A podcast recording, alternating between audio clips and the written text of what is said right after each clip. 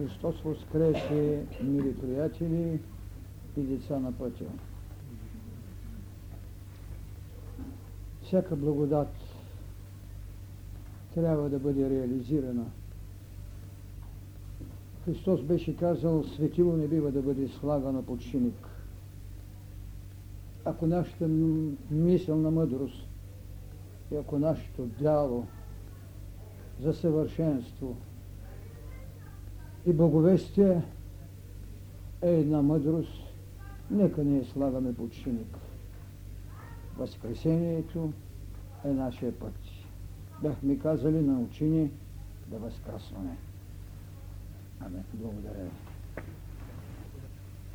Тази вечер влизаме в ритъмът на нашите беседи, на нашата взаимност, като пътници по пътя на мъдростта. Това, което ще бъде основното ни, трапезното ни хранене за тази вечер, след като доста време се губихме, това е развитие и спасение. Мисля, че говорих върху смърт и живот, живот и смърт и че тази беседа не е изнесена пред вас.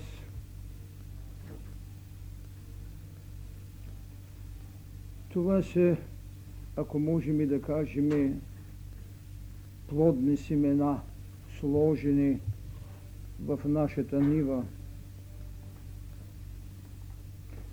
посяти в неизвестни далечни времена.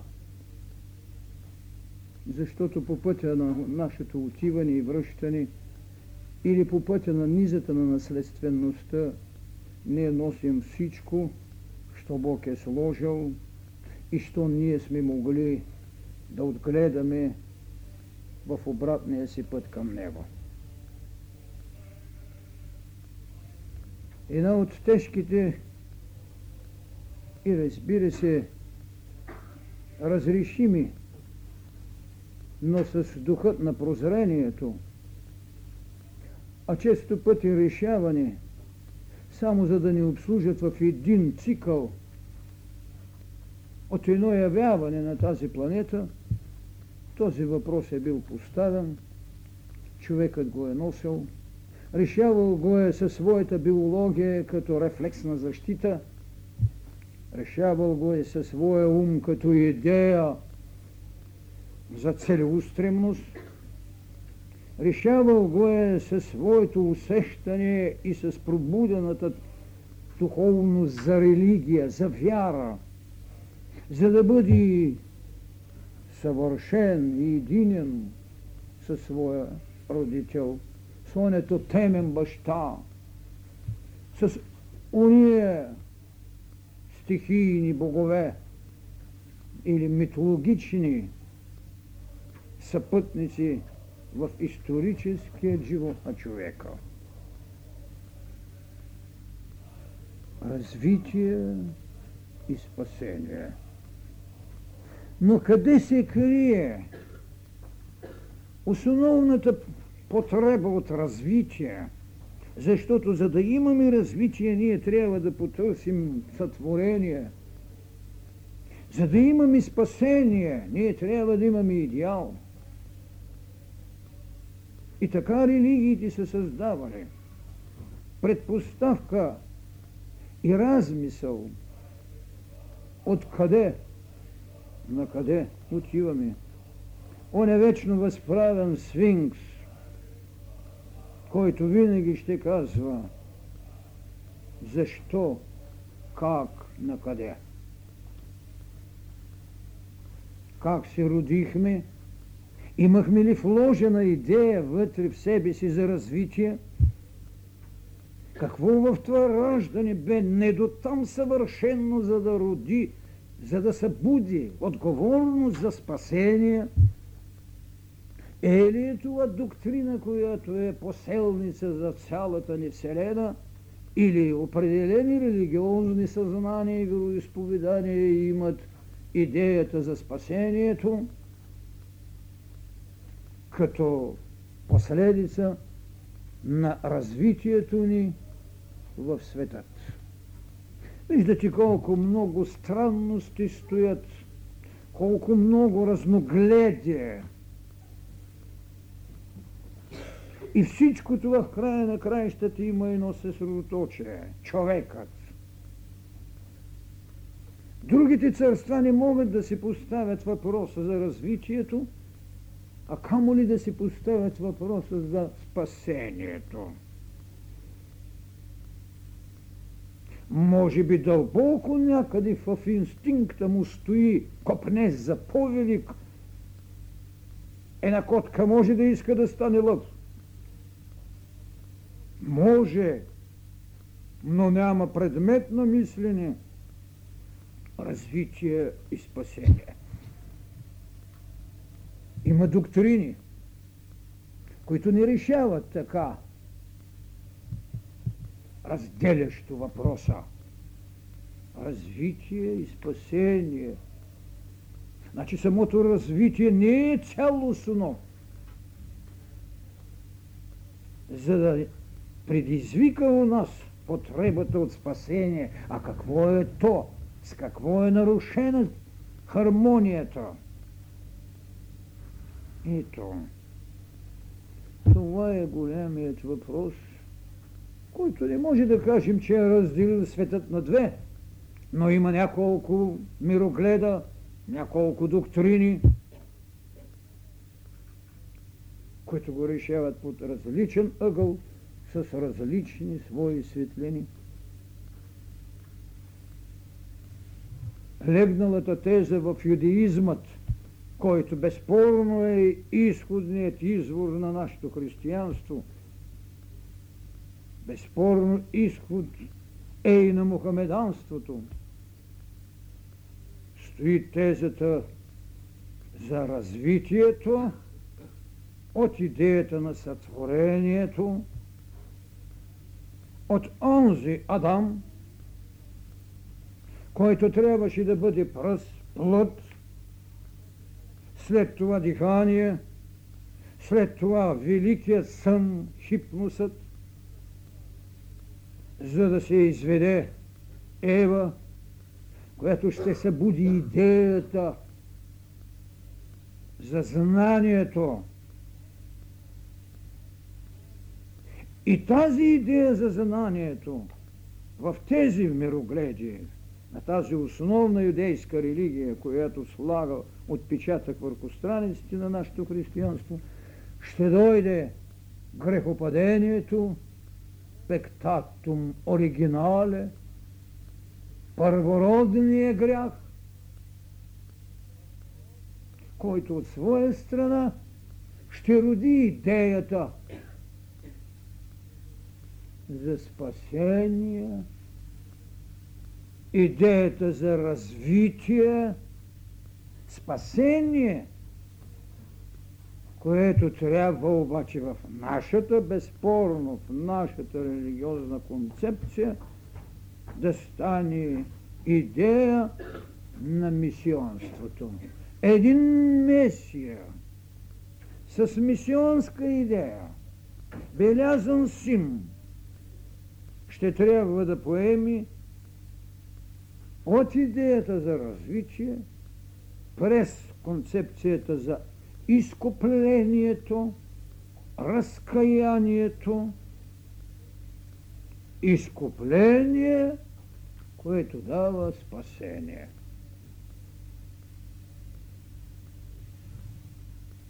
Спасение. Значи ще трябва във всички случаи да извървим един път от първично биологичният, който е извършил духовно грехопадение, имаме един човек натуралес, имаме един човек спиритуалес. имаме дошлият човек, хомо сапиенса, мислящият. И една идея за свръх човекът, за божественият. И в тази идея за развитие, която ще трябва да мини през спасение, да лежи проблемът безсмъртие. Може да си представите колко неща са легнали в пътята му, след сътворението му, след възложената му задача, след престъпената заповед, но която му донася познание и безспорното те станаха като нас богове. И тук е според мен един от голямите конфликти, когато Мартин Хайдегер казва ние дойдохме, или по-скоро той ще каже аз дойдох, но ние дойдохме твърде рано, твърде късно за боговете и твърде рано за битието, чието поема започва едва сега, поема наречена човек. Дошли сме късно за боговете, т.е. за митологичните божества и твърде рано за човекът, чието поема започва сега. Аз не мога да споделя изцяло тази мисъл, защото европейските мислители, а то е миналият век и началото на този век, не можеха да се освободят от своя рационализъм.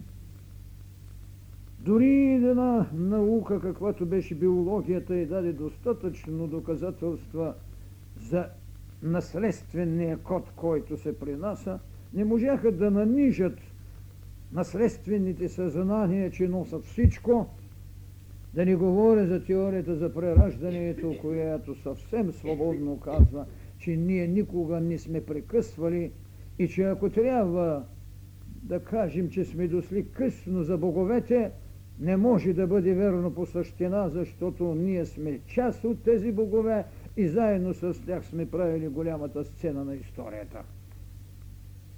Нито едно от тези божества не е било вън от нас, нито ние сме били вън от него.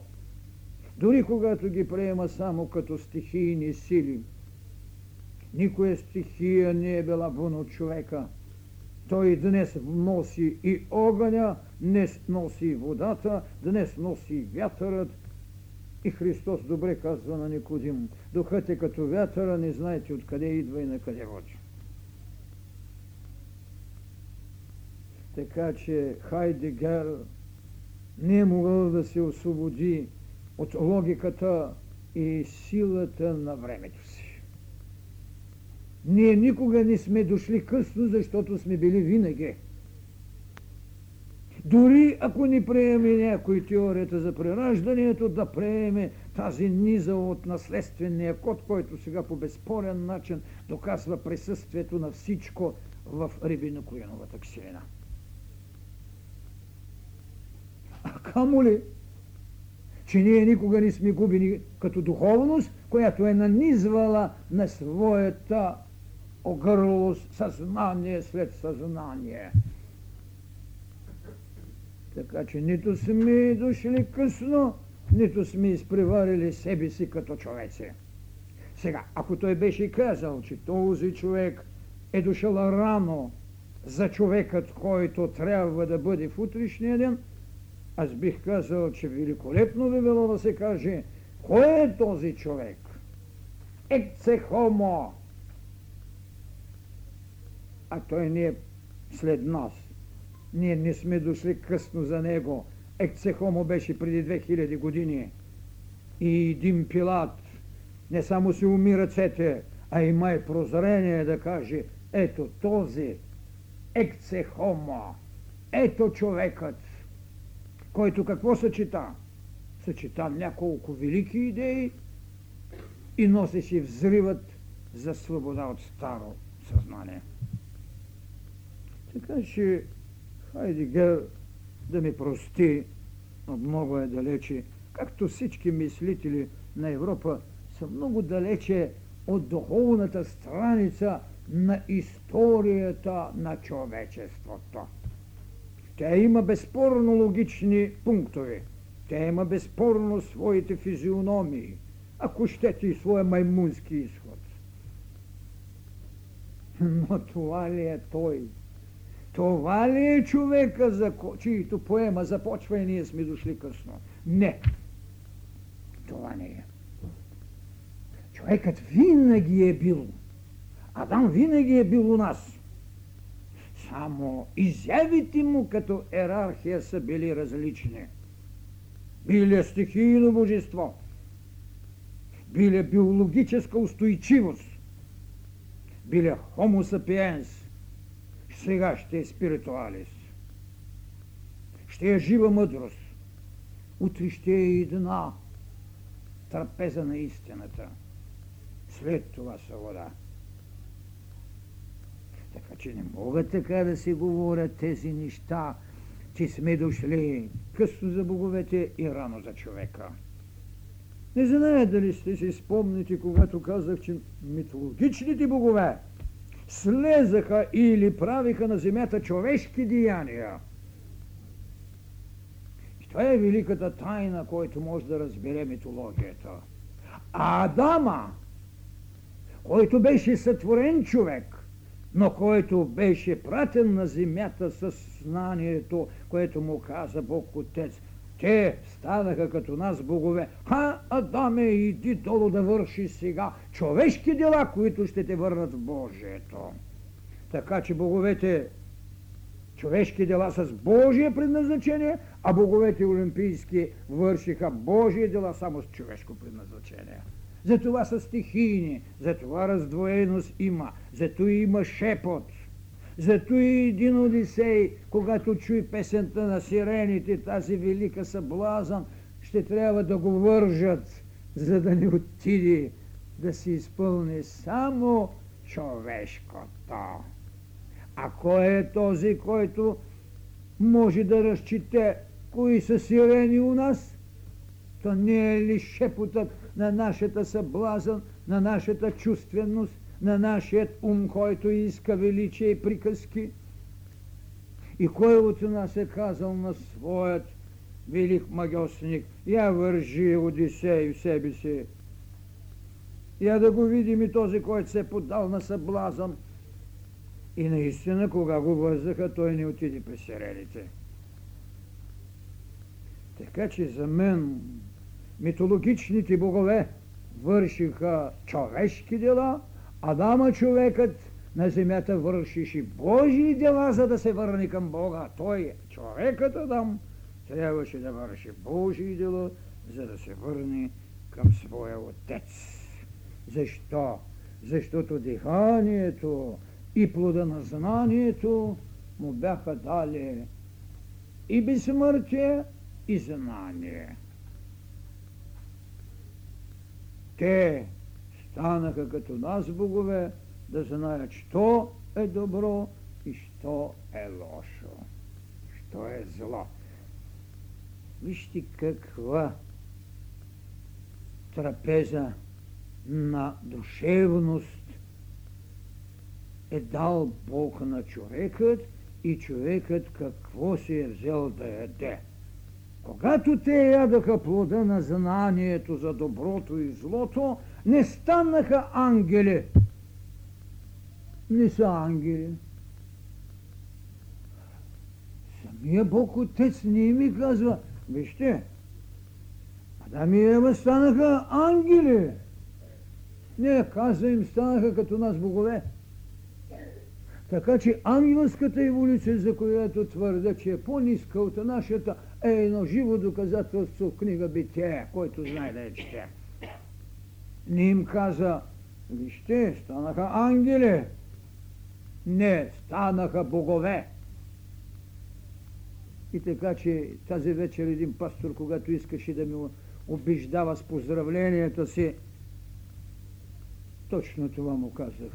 Иди да прочетеш този стих в глава трета, за да разбереш, че те не извършиха грехопадение, а дадаха познание и ги пратиха да вършат Божии дела, защото беше човек, а боговете човешки дела, защото бяха стихийни. Ей, тази еволюция на развитието, разберете. Това е в основата на, на развитието, биологично развитие, емоционално развитие, ментално развитие, душевно развитие, духовно развитие. Това е голямата теза. А иначе ще ви изкарат и на скала, ще ви излисат там зелената и глена и клетъчните оплождания и ето ви човекът. Да, минал е. Това е биологичното му развитие.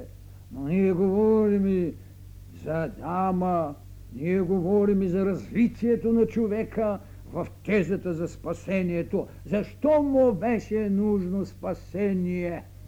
И защо нашата доктрина вероисповедна, начало с юдейството, дава идеята за спасение като грях, като извършено грехопадение. Ето ви другата доктрина на дълбокия изток, който няма теза за грехопадение. Но не може без развитие и съвършенство. И там стои идеята за съвършенството. И там ще побеждаваме от биологичното си развитие, менталното си развитие, душевното си развитие, за да се получи самаче. За да се получи това, което Христос им казва. Аз и Отец едно сме. Представете си, но няма грехопадение. Няма тази раздвоеност. Няма тази порочност, от която, за съжаление, цялата система някои религиозни общини се издействаха преференцията, че те са единствените, които само тяхното вероисповедание им дава спасение, другите ги е на огнена и унищожение. Аз не мога да си представя отец да си създаде същества и след това да си ги унищожава. Колкото и да са немирни, колкото и да са непослушни, те са Божие челят, те са Божие изповедание. Той не може да намрази себе си. Той може да употреби методи на възпитание, които наричаме страдания,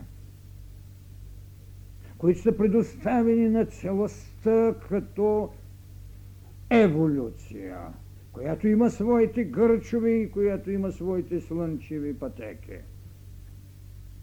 Но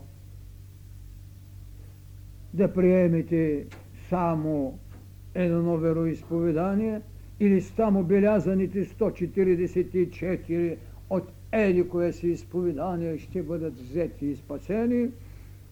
Ами безспорно, че ще има в Библията подобни нюанси или подобни цитати, ами защото цялата е изградена на това. Та цялата доктрина е изградена на това, че има грехопадение – и тогава, ами там Библията пише, ами ще пише, това е концепцията на нашето вероисповедание. Тя трябва да бъде така поставена. Но в тази концепция за грехопадението имаме три различни виждания.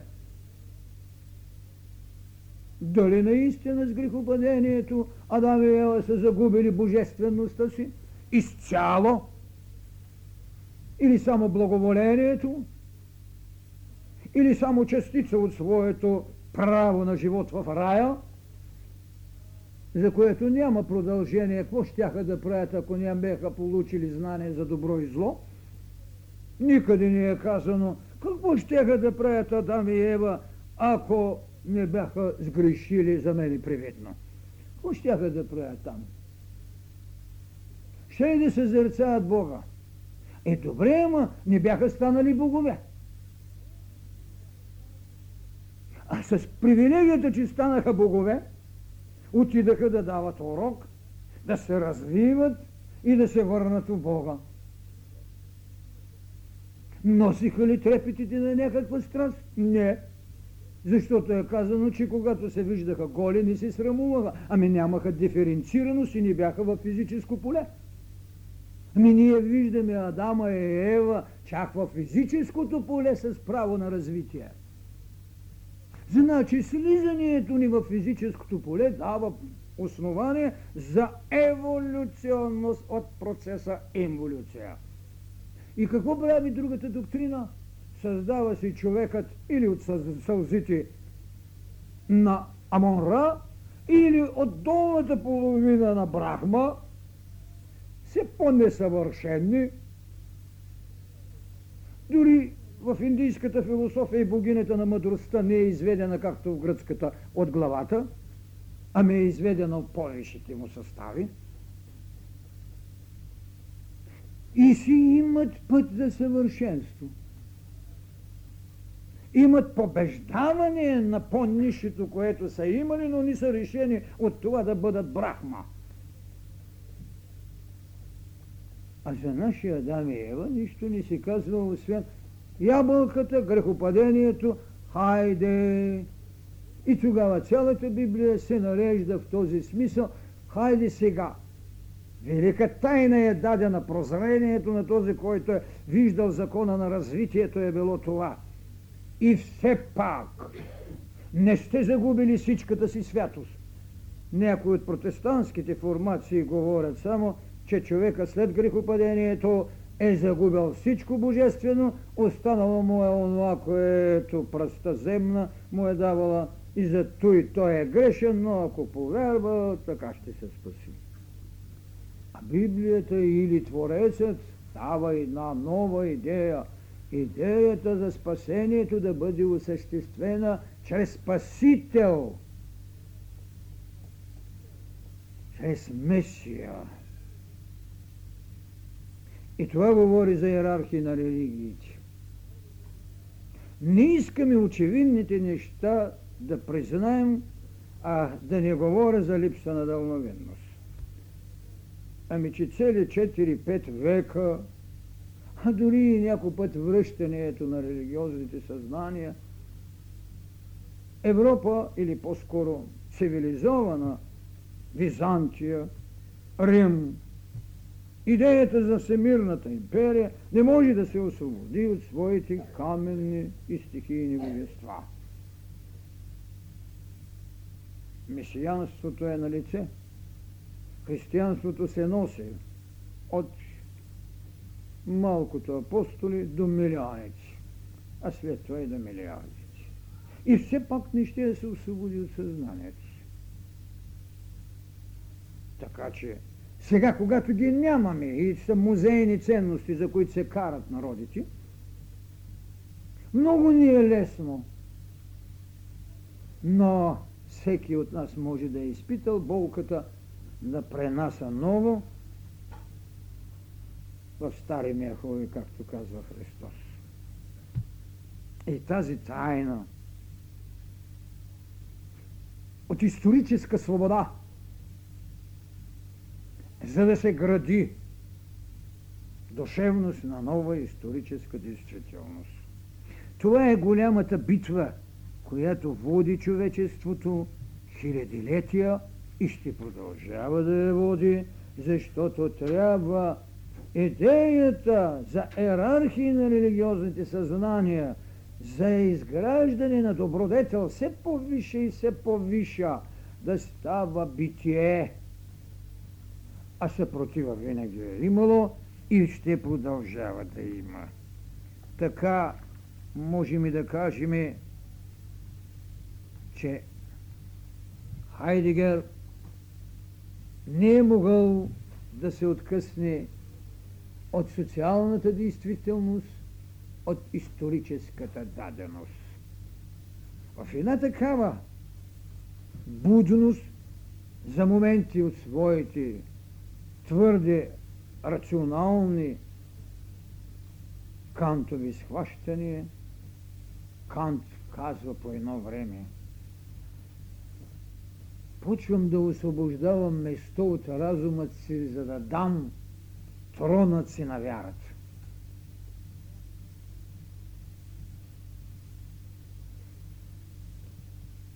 Вярата е битие. Тя е и метод на познание. Докато израсне мисловният свят, за да усвои онова, което е родено или донесено от вярата. Затова казваме, че интуицията може да се каже е висша вяра в мисъл. Че интуицията е удохотворената вяра на познанието. Защото е вътрешна вибрация на духовност, която нашият мисловен свят може да я улови, да я прикара през своето мисловно тяло и чрез средствата дадени на човека слово да ги изрази. Дадени на човека чрез жеста, дадени на човека чрез вибрацията на неговото тяло, което сега всички са свидетели, еманира свръхсензуалното. Спекулациите ги оставям на страна. Те ще си съществуват. Но ние не можем да, да не говорим за удохотворената материя, ние не можем да не, да не говорим за тази цялост, която еманира и която създава около себе си великата аура. Аура, която е знание със слово.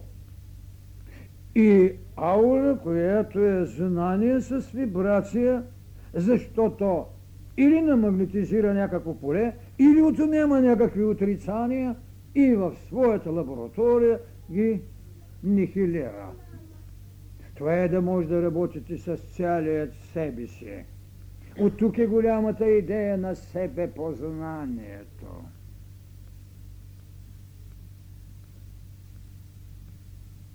Защото Христос точно това ни дава в без безспорната идея за безсмъртието, със своята аура, със своето възкресение.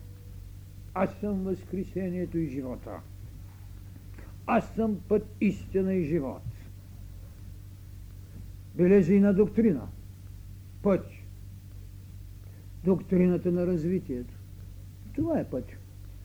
Ама започваме от елементарното – Започваме от хигиена на храненето, започваме от хигиена на тялото, минаваме в хигиена на чувствата, минаваме в хигиена на мисленето, минаваме в съсредоточението, минаваме в свобода от съблазън за величие, съзерцанието. Човек тогава може да се види и малък и велик. И когато се схване като алфата и омегата на живота, той не може да не бъде смирен и тогава таблиците, които са дадени за добродетели, не са измислени, а са били правила. Тогава той може да види кога, как е спазвал известно правило. Кога е сложил в себе си голямата съпротива на своята бруталност. Не убивай! На своята задръжка не кради! Кога е сложил клюпа на бесилката, не прелюбодействай. Ето, тогава той може да види. В другото време с отделния свой орган на познание той е спазвал поведата като заповед. А заповедта, както виждате, още от сътворението не се изпълнява. Не яш, не кради, не убивай, не прави това и онова. Но той е слагал по-малко в клетчицата си, докато изгради великата себе знайност. Когато цялият е това, което може и да възкресва, и да бъде разпънат. Това е голямото. И тогава ние ще кажем, е спасението? Как? Само с Спасителя ли? Или всеки трябва да извърви път посочен за спасение – защото иначе нагледни са нещата и безспорни. Екце хомо дойде, даде пътеката, направи Голготското възкресение, изведи от ада Адамовци. Светът се върви. Защо? Защото всеки трябва да мини своето Голготско ходене. А той го беше казал всеки да вземе кръста си и да ме последва. Съблазън, че няма сили да продаде имота си, за да тръгне с него, ще съществуват. Когато за този, който поиска от учителя какво да направя, за да бъда съвършен и да тръгна по вас, му каза продай и ела. А той не продаде, разбира се, защото в него беше елемента на себе защитата, а не на себе развитието. Но тази тайна ще си остане велика в едно. В нея три. Търсете, чукайте, искайте. Великата тайна на този, който не можа да стигне върха, беше, че е тръгнал. Че е отишъл пред своя учител и е казал какво да направя. А че не може да го направи, е, добре, ще го направи. Но веднъж събудена ли е необходимост? Веднъж една вибрация сложила ли е в неговата плът това искане? Ами Христос какво ви казва? Пролюбодействай онзи, който е поискал в сърцето си. Не го е грижа другото, в сърцето си. Този, който поиска от Христос какво да направи, за да наследи живот вечен – Искането беше голямото, след това ще дойде победата. Защото Божията сила не е като наброените пари, от които като вземете се чувства. Тя не може да бъде съкръщавана и намалявана. Той не се е смалил, когато не е създавал. нито като сме се родили като негова челя сме го направили по-голям. Той се е същия. Така че Божията сила всеки може да си вземе, без да мисли, че е накърнил на друг някого пая. Всеки, който стане божествен с Божията сила, усилва вибрацията и не пречи на другия не е украл другия. Божия сила не може да украде другия. Тази будност трябва да носим. Да се стремим да се будим в себе си Божията сила, която е всемирна и да свършим едно голямо дело, което светът ни повелява. Спасение. Идеята на спасението е чрез Възкресението. Самата природа не го свидетелствува. Самото денонощие не го потвърждава.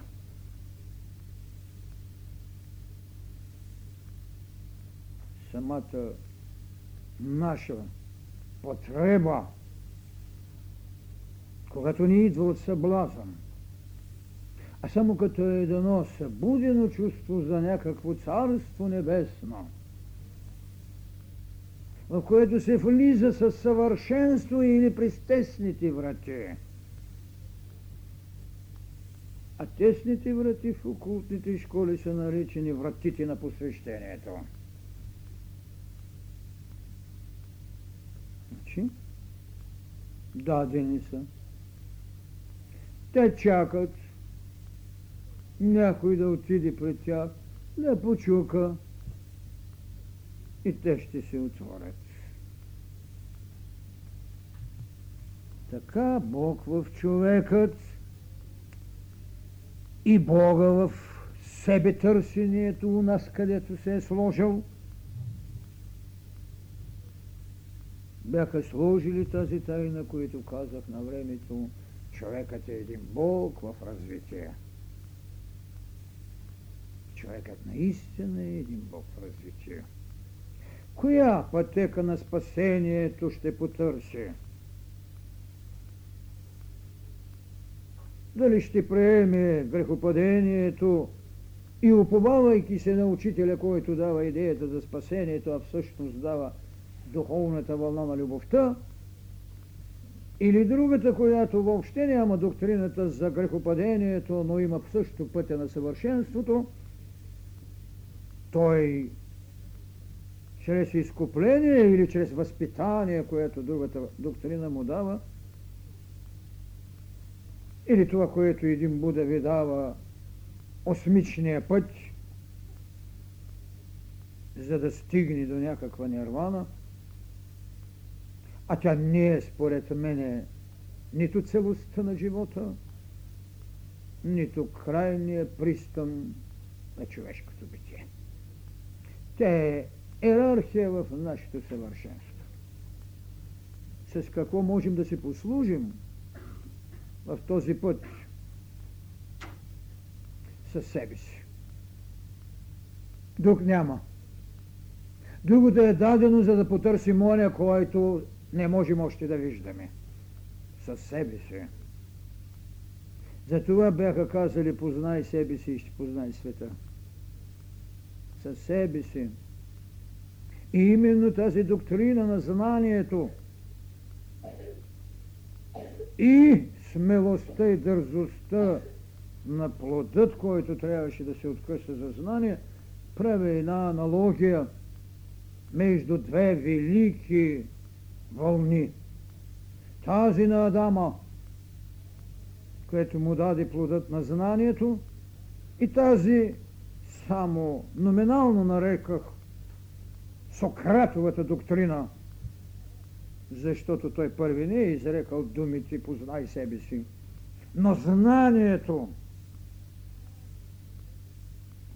тези две доктрини, да познаеш себе си, да изходиш от себе си, да намериш божеството в себе си, за мен са една нова песен в мислението на европейца – който трябва в края на краищата да разбере, че хитрените на Одисей отдавна свършиха. Трябва да потърси екце хомо, но не в този образ, в който ни се дава постоянно. Той е свободен от бруталност, но бруталността на старото учение лежи. Да се заплаши човекът, че ще му се отмъщава, да се заплаши човекът в пристана си към Бога, когато отива. да се внуши страх, който е ненужен, и една безнадежност като доктрина за спасение. Както виждате, света вън от нашата доктрина също съществува. И ние не можем да кажем са по-малко съвършенни или по-малко умни или по-малко човешки образи. Това ни дава основание да не съдим никого и да обичаме всеки го. И да ни казваме, грешникът не е наш брат. И да не казваме, убийте с камъни.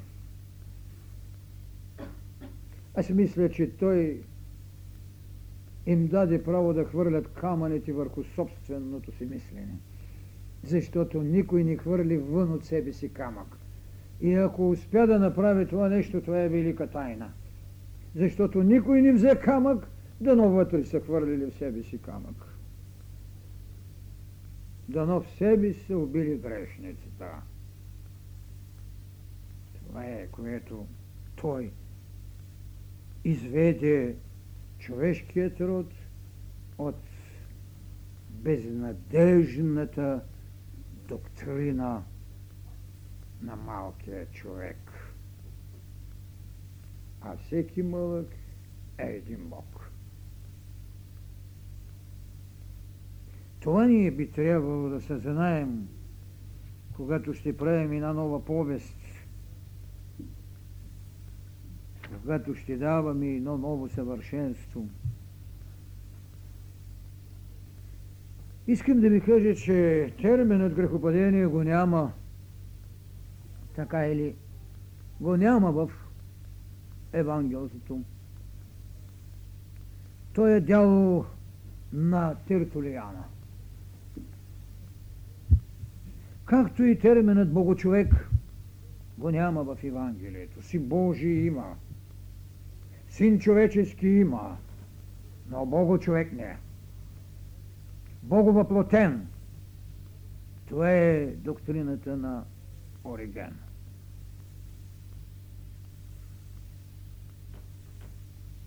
идея за духовна годност. Ние не можем да я намерим вън от себе си. Вън от себе си, когато познаем себе си, тогава можем да кажем какво сме намерили. Иначе или ще намерим несъвършения, или съвършения, който трябва да убием с камъни който трябва да разпнем, защото е огледало, което нас смущава. Защото е дързостен, че може да каже аз и отец едно сме. А това е богохулие за нашата доктрина. И същата доктрина би похваляла всеки, който може да каже извървях път, за да бъда в нирваната, извървях път, за да бъда съвършен, моята екстаза и моята концентрация ме доведаха в единство с божествата, но ние не. А това е беда. Затова, което е дързостно, но не е съвършено, има възмезност и вътрешна зримост.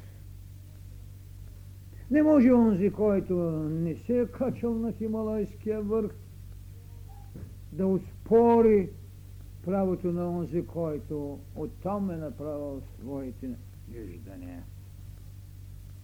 Защо? Няма една тайна да види от върхът как са надолу нещата. Ей това е съизмеримо за наказание, когато не си съвършен. И искаш да сложиш дрехата на царственият. Не може. Така че развитието е съпровод, спасението в нашата доктрина необходимост, зрението на божественост е благодат, която стои в душите ни. И затова каза, всеки сам ще си носи кръста. Друг няма да го носи. Сам ще си носи кръста и това ще бъде верност, а верността е будност по отношение духовната ни изповед. Който няма верност към духовната си изповед, той не е получил будност, той може да бъде верен като слуга, но не и като господар.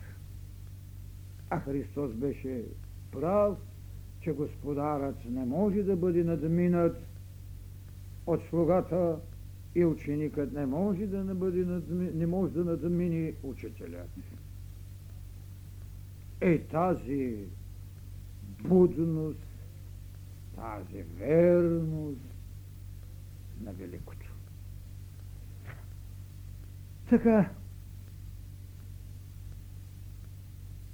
бих искал да кажа няколко думи за един от средновековните мислители Анзелм Кентърберийски, който когато говори в своята книга защото Бог стана човек.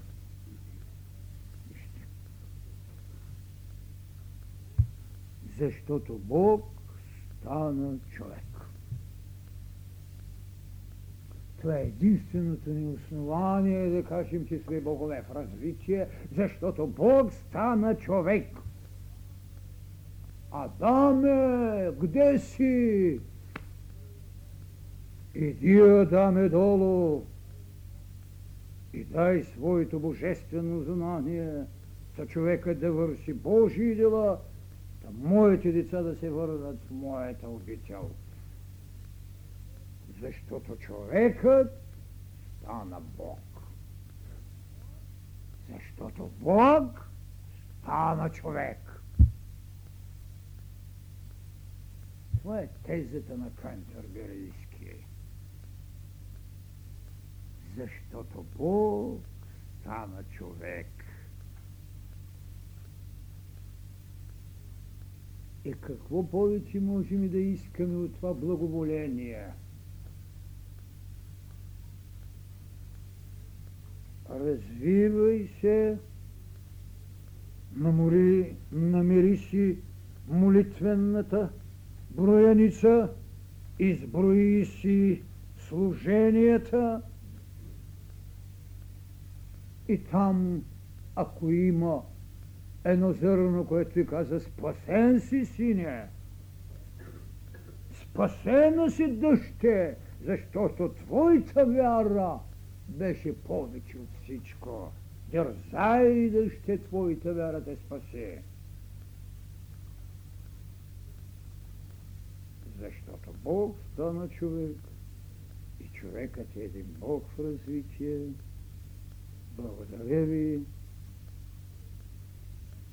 Тази проблематика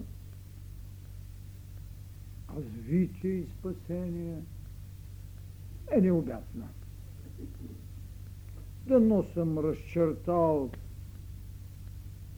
сейзмографската линия на този душевен земетръс, който трябва да имаме. Тя е необятна. И всеки ще си намери къде глава да възложи. Тревожният син на човечеството беше рекал. Лисиците имат леговище, птиците гнезда, син човечески няма къде глава да подслоне. Хайде да му дадеме в себе си глава да подслоне. Благодаря